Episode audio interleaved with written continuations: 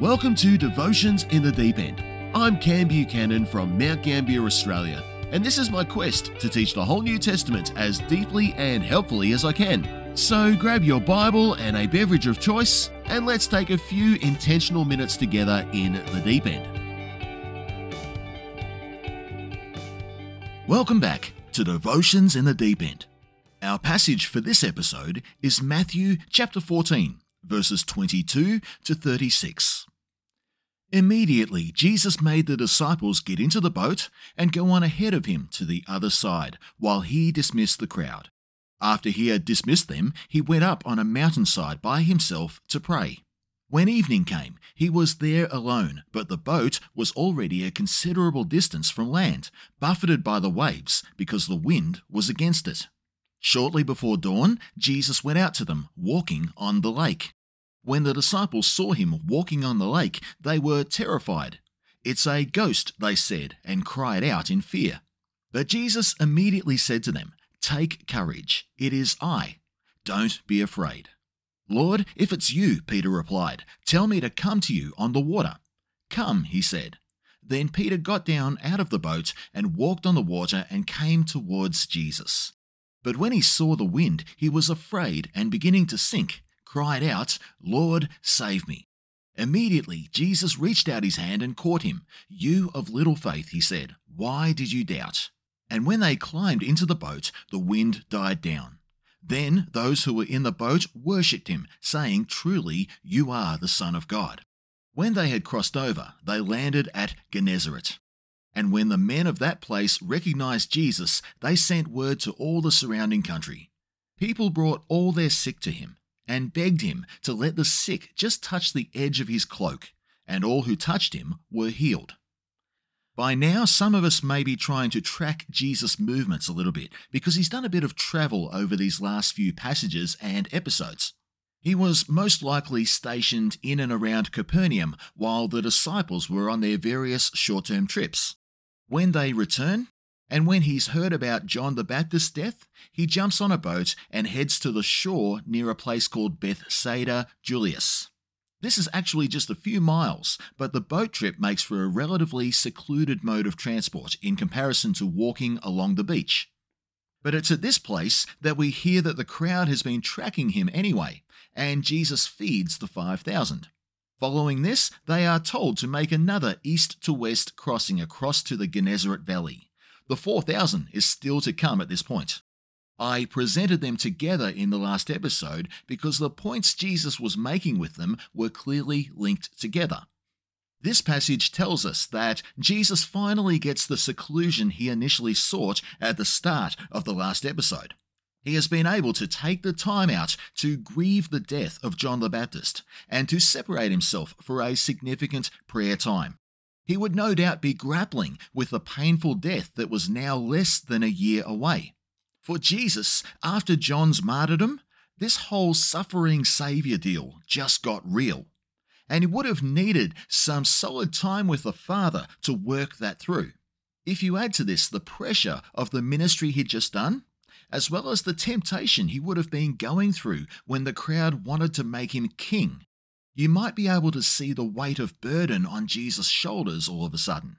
If the cross was on the horizon, the easy way might have looked good right there. But it was prayer alone that lifted the burdens that Jesus was carrying. If Jesus needed that, how much more so do we?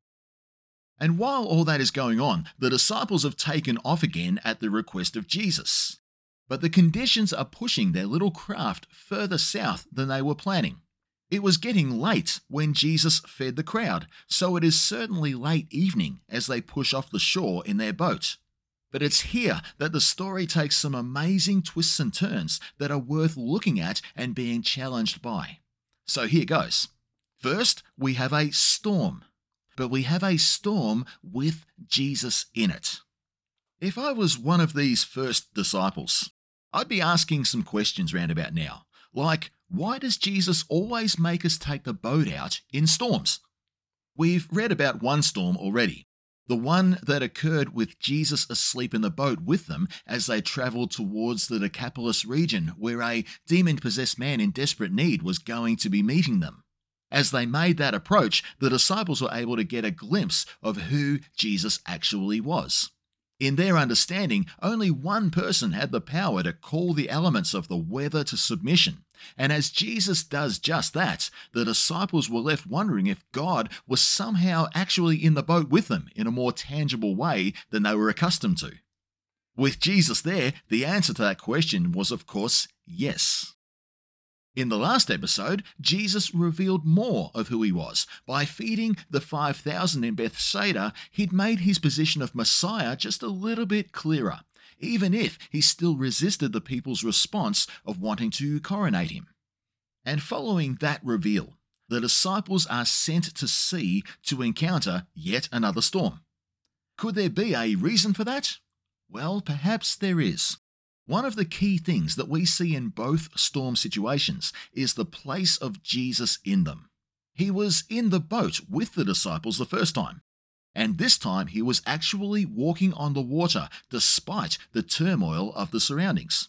One thing is clear for the disciples then and now in any storm Jesus remains close and he remains in control.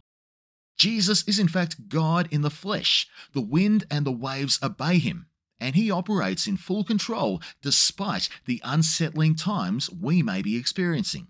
It's so important to remember that in all we do and all we experience in life, Jesus remains above it all. So we have a storm with Jesus in it, and next we have a response with Christ in it. There is a mixed bag of responses in that little boat, isn't there? The first response is one of panic and when they see the figure out on the water, they think it's a ghost. There are people who think this shows how superstitious this bunch of Galileans were, but I'm not so certain. There used to be a joke about an old Texan who was asked whether he believed in ghosts or not, and he was said to have replied, I never believed in them until I saw one. And these guys were probably in that same place, trying to work out what it was they were seeing ancient Jewish thought associated the depths of the sea with the grave. And to have a human like figure floating on top of stormy water emerging out of the darkness in the early hours of the morning would be quite a frightful sight if you've never seen it before. Remember, it's raining heavily, the moon is hidden, the storm is feeding their fears, and the elements are distorting their view of who and what is out there. In the hours before dawn, like it is, their bodies and their minds would be at their weakest and most fatigued point. To these disciples, a ghost might seem like the only real conclusion. Nothing could be real in those conditions, surely. But then the blurry and semi hidden image calls out and identifies himself as Jesus and tells them not to be afraid. What's a disciple to do when they come across something so unique like this? Well, for Peter, doing something meant going out to where he was. Imagine the dynamics of that. The figure is unclear, and all you have is a voice. But you also see what he's at work doing, and something deep within you wants to be doing what he's doing right now. Jesus is in the storm, but not being consumed by it.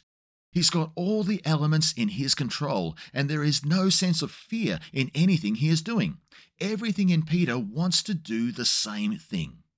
And by now, why shouldn't he?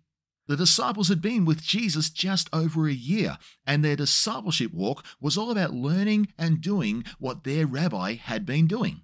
They had been sent out by Jesus and authorized to do miracles from village to village in the name of Jesus, and they came back with amazing reports. They had been instrumental in a miracle of feeding the crowds only hours prior to this situation. All they knew thus far was that Jesus was training them to do ministry that looked just like his. Could that extend to walking on water as well? Well, there was only one way to find out, wasn't there? So Peter calls out, Jesus, if you're out there, can I be out there too? Jesus' response is, Sure, come on out. Jesus doesn't say anything about the elements of weather or the risk Peter might put himself under. He doesn't tell him to stay in the safety of the boat until he got there. Jesus actually relishes the brash faith of this disciple and just says, Yep, I'm out here. Come and join me. The only reason this whole adventure goes astray is when Peter actually realizes what he's doing and second guesses the voice that he heard. The initial joy would have been amazing. Peter's eyes are firmly fixed on the blurry figure out on the sea as he takes that first step out of the boat and he puts his foot on the water. He's not dipping his toe, but actually expecting the water to hold the little bit of weight he puts on it. Imagine the rush that kicked in as he felt the water hold firm. His eyes are still fixed on the blurry figure as he puts both feet out and as he begins to take those first steps. But then he gets inside his own head. Consider the self talk roundabout now. Hang on, this can't happen. I'm not supposed to be doing this. I shouldn't be out here. It's not safe. What was I thinking? Maybe the figure on the sea that sounded like Jesus isn't getting as clear as he initially hoped. Maybe he was further away than he anticipated. Maybe he heard wrong. Come on out to where I am can easily be mistaken for stay put, right? Peter's fixed gaze drops from the voice and the presence and locks onto the circumstances instead. And immediately, instead of walking above those things, he begins to be overwhelmed by them. And right here, we see Peter actively sabotage his own faith walk. And don't we all do that sometimes? We have flashes of brilliance in this faith walk where we see the turmoil around us, but despite that turmoil, we see and hear Jesus clear enough to take a leap of faith. Almost immediately, it yields good results. Until we get that silly notion that we shouldn't be making the progress we're actually making. The circumstances dictate otherwise, so how is this even happening? We can sabotage our character this way the turmoil is what comes with personal change. There is turmoil when we try to rise above our anger issues, our addictions, our bad habits, our poor attitudes, our treatment of people, improving our personal integrity. The list goes on. There is the initial joy when we step out, and it's not long before we get to see some clear results. It's clear to you and others that you are rising above your circumstances, and your eyes are fixed on Jesus as you do that. The writer of Hebrews says to live that way, fixing our eyes on Jesus, who is the author and the perfecter of our faith, right? But we also can sink when we take our eyes off of Jesus in that time. Maybe we're giving ourselves too much credit for the changes in our lives. Maybe we think we're undeserving of such a privileged position in front of Jesus like that. Maybe people are pointing out the turmoil so much that the voice of Jesus is simply getting duller. We can sabotage our calling and mission this way too.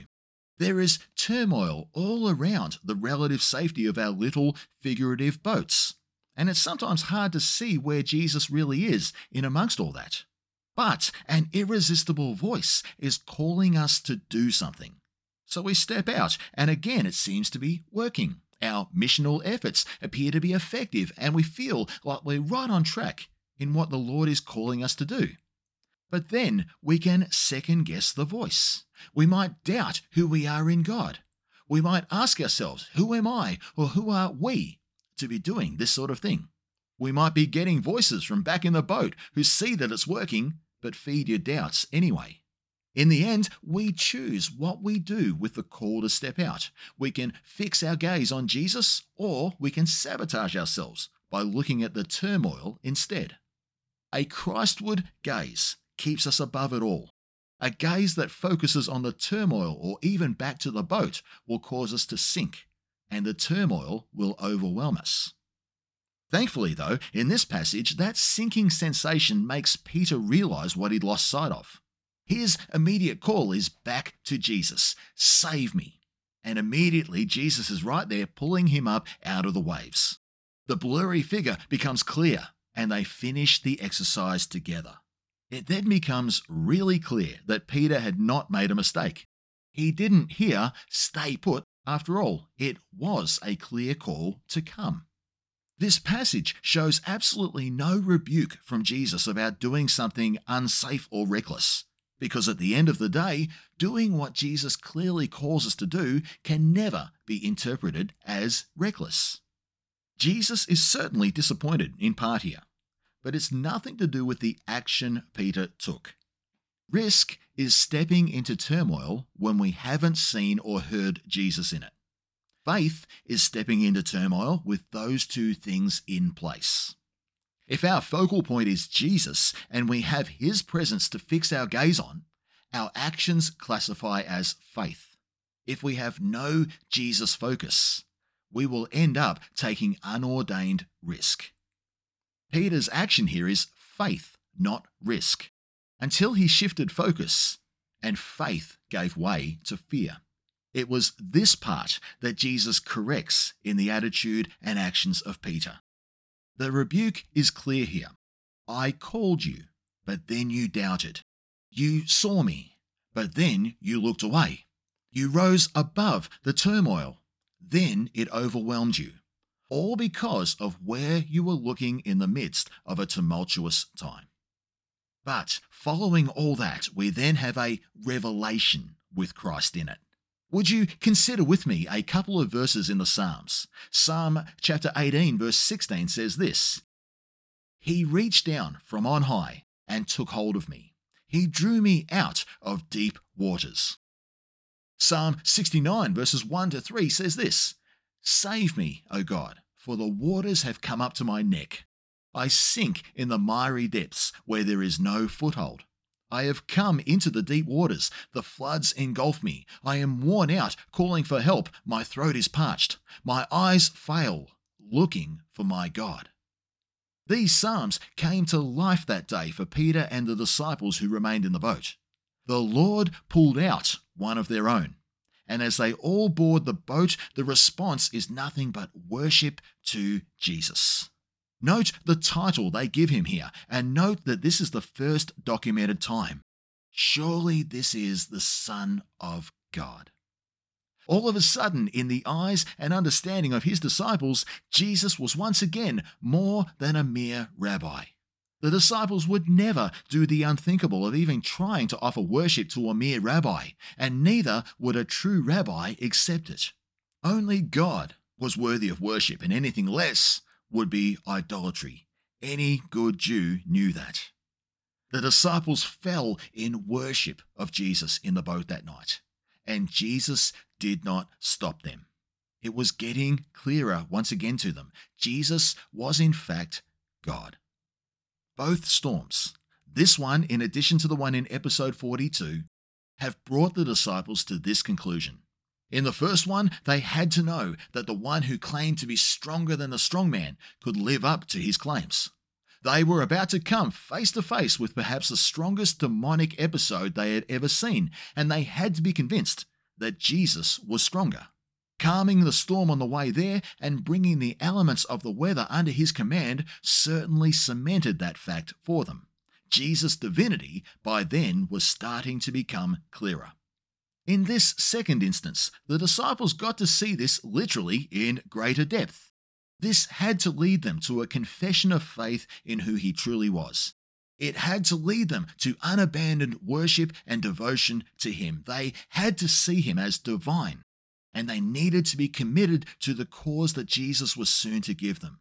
Because what was waiting on the shore in Gennesaret and beyond was going to be really interesting there would suddenly be greater challenges to Jesus, and there would be a season where the authorities would get more aggressive in trying to trip him up.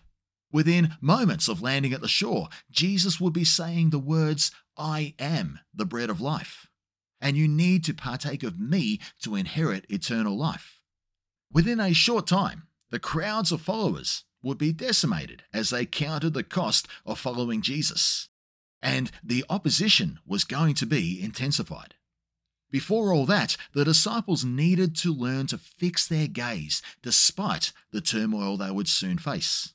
Peter learned that lesson as he joined Jesus in the storm. So, as this episode draws to a close, let me ask you some reflective questions. Is Jesus calling you out of the figurative boat in one way or another? If he's calling, your actions are done in faith, not risk. And are your eyes fixed on Jesus, the voice that calls in the midst of life's turmoil? Or are there elements of sabotage going on? Jesus is in the midst of the turmoil, but clearly above it all. and you can be out there with him too if your gaze is fixed on Christ and not the craziness all around you. Remember, friend, Jesus is God in the flesh. If anyone can rise above the storm, it's him. Being in the turmoil with him is actually far safer than staying put in the humanistic structure of life's figurative boat.